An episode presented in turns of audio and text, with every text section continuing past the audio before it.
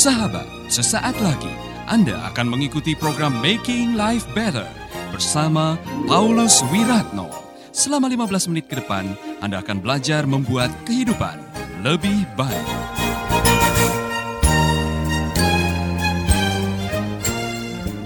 Saya kurang tahu apakah Yonatan sudah bisa mendeteksi. Wah, Daud ini ada sesuatu yang spesial. Saudara-saudara, tapi yang saya katakan kepada Anda, ke mana pun engkau pergi, urapan Allah itu menarik orang-orang yang punya visi, misi yang sama dengan Anda. Anda tidak perlu harus mencoba untuk mengesankan kepada orang lain. Tidak perlu harus mencoba untuk mempromosikan dirimu di hadapan orang lain. Urapan itu sudah bisa menarik orang-orang yang Tuhan sudah rencanakan untuk menjadi bagian dalam perjalanan hidup saudara. Amin. Oh saudara pernah saudara mendengar sebuah kalimat ini, Paulus, I know God's anointing is in your life. Ketika mendengar suara seperti itu saudara, ada rasa wow, kok orang bisa mendeteksi. Kalau ada seorang yang mengatakan, Pak Roni, saya bisa merasakan ada urapan Allah di dalam hidupmu. Rasanya bagaimana Pak? Wow, orang bisa tahu bahwa di dalam diri kita ada penyertaan Allah. Saya yakin Yonatan tahu. Sama seperti Potifar menyadari bahwa di dalam diri Yusuf ada urapan Allah. Demikian juga orang-orang mulai menyadari. Maka saudara-saudara nanti saudara akan melihat ada kalimat seperti ini.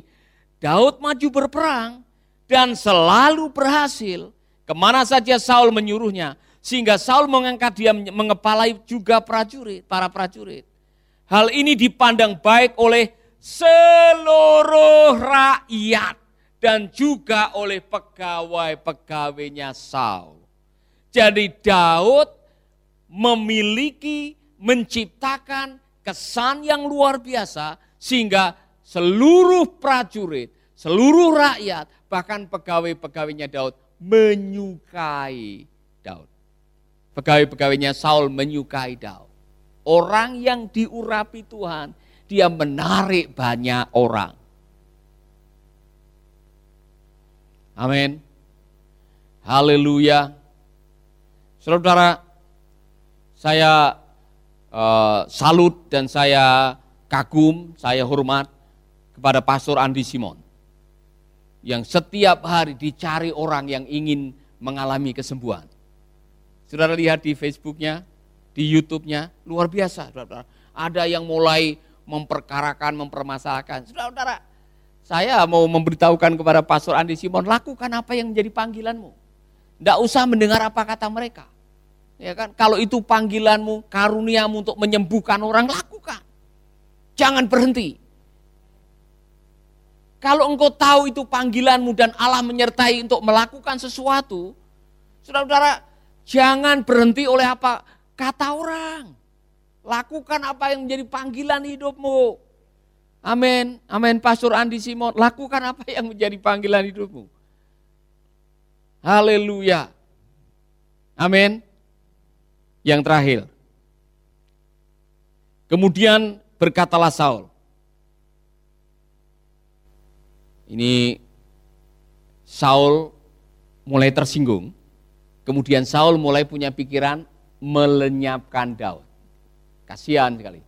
Ini raja satu ini, mohon maaf dia belum pernah ikut leadership training.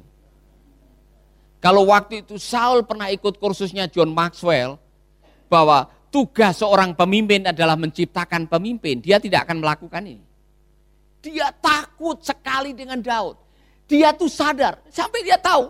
Dia tahu bahwa roh Allah sudah undur dari dia, dan sekarang roh Allah yang sama, itu sekarang mengurapi Daud.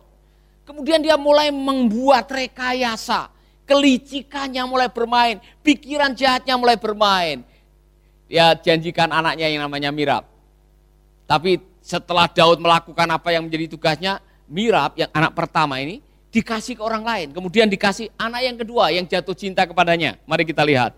1 Samuel 18 ayat 25 sampai 27. Kemudian berkatalah Saul, beginilah kamu katakan kepada Daud, Raja tidak mengendaki mas kawin selain dari seratus kulit katan orang Filistin sebagai pembalasan kepada uh, musuh raja. Saul bermaksud untuk menjatuhkan Daud dengan perantaraan orang Filistin. Ketika para pegawainya memberitahukan perkataan itu kepada Daud, maka setujulah Daud menjadi menantu raja. Nah, waktunya belum genap tetapi Daud sudah bersiap. Ia pergi dengan orang-orangnya dan menewaskan dari orang Filistin itu 200 orang serta membawa kulit katan mereka dan dalam jumlah yang genap diberikan mereka lah semuanya itu kepada raja supaya Daud menjadi menantu raja. Kemudian Saul memberikan Mikal anaknya kepadanya menjadi istrinya. Jadi Saul ini licik sekali.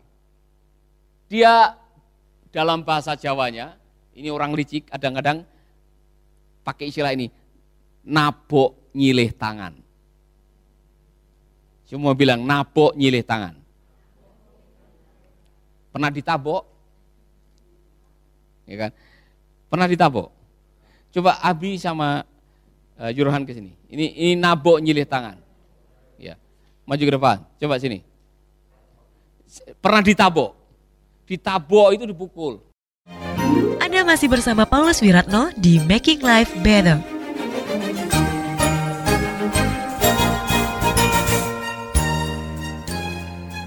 kamu sini. Jadi kamu di sini, kamu di sini. Ya. Nabok nyilih tangan. Ya, nabok nyilih tangan. Ini nabok nyilih tangan. Tahu? Mukul tapi pakai tangan orang.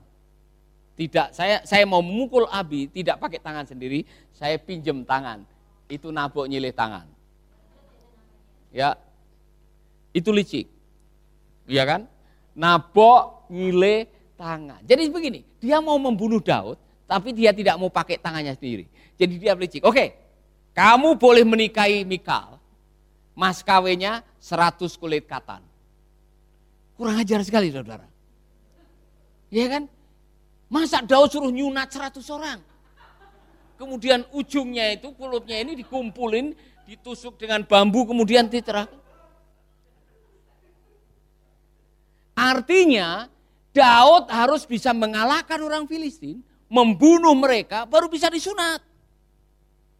Jadi bunuh sunat, bunuh sunat, ya kan? Sudah bisa membayangkan. Ya. Tetapi dengar baik-baik, walaupun belum tiba waktunya, Daud berhasil melakukannya. Karena apa? Anointing produce creativity atau Bahkan yang namanya urapan mendatangkan produktivitas. Orang yang diurapi, apa saja yang dilakukan berhasil. Coba cek baik-baik.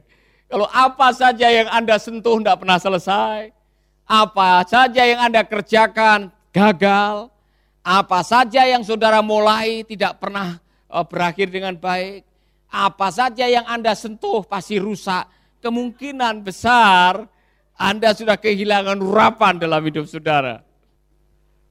Karena orang yang diurapi memiliki produktivitas yang tinggi.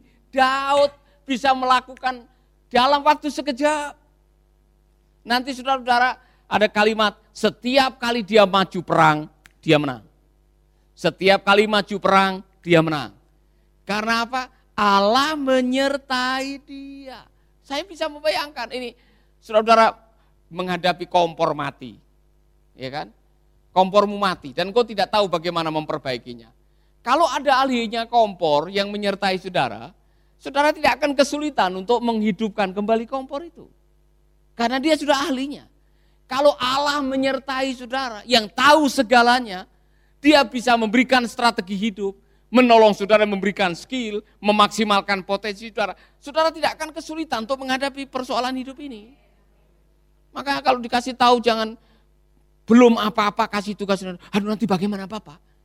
Kalau saya dikucilkan bagaimana? Kalau saya dibunuh oleh orang itu bagaimana? Nanti dulu kalau engkau sadar bahwa ini perintah dari Tuhan. Kalau engkau diurapi oleh Tuhan, Tuhan akan memampukan saudara.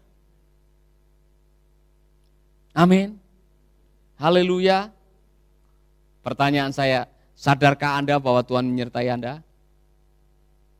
Tahukah saudara bahwa Allah menyertai saudara? Tahukah bahwa janjinya adalah aku menyertai kamu sampai kesudahan zaman? Tahukah saudara bahwa rohnya diberikan kepada kita untuk e, menuntun kita? Tahukah saudara bahwa roh itu dicurahkan supaya kita punya enabling spirit. Roh yang memampukan kita sehingga yang kita tidak mampu tiba-tiba bisa mampu melakukan apa yang menjadi tugas dan panggilan kita. Haleluya. Maka saudara-saudara, hiduplah di dalam penyertaan Allah.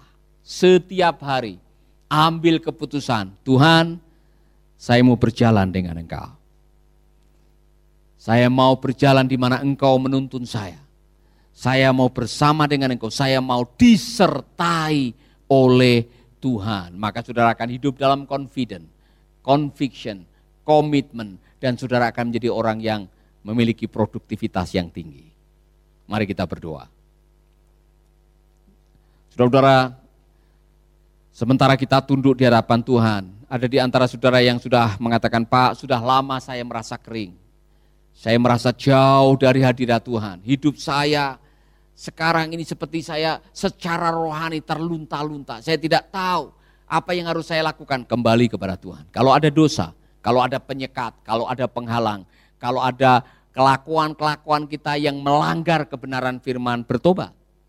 Bertobat dan katakan kepada Tuhan, aku minta ampun, Tuhan mengampuni saudara, dia membuang dosa saudara sejauh timur dari barat, dan dia akan menyertai saudara. Kalau saudara adalah orangnya, taruh tanganmu di dada, saya mau berdoa. Bapak kami dalam surga, kami mengucap syukur. Kebenaran firmanmu ini akan menguatkan kami, menyadarkan kami, menginspirasi kami, mengubah paradigma kami bahwa sudah dari dulu kerinduanmu adalah hidup bersama kami.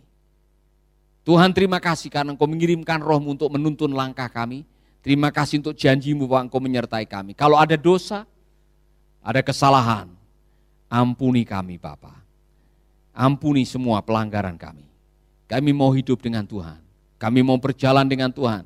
Kami melayani dengan Tuhan. Kami mau melakukan apa saja bersama dengan Engkau. Terpujilah namamu Bapak.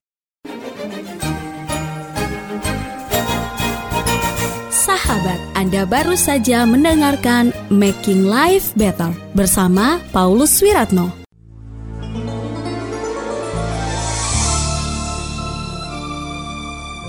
Keluarga Gracia, biarlah firman Tuhan selalu menjadi pelita dalam hidup kita sepanjang tahun ini. Dengarkan selalu radio Suara Gracia di 95,9 FM, streaming di suaragratiafm.com streaming atau dengan aplikasi Android Radio Suara Gratia yang tersedia di Play Store. Jika Anda diberkati oleh siaran suara Gracia FM dan mengalami kuasa mujizat Tuhan, mari menjadi berkat dengan mengirimkan kesaksian ke WhatsApp Radio Suara Gracia FM di 0817 222959. Biarlah melalui kesaksian Anda, banyak jiwa dikuatkan dan dibangkitkan kembali imannya. Tuhan memberkati.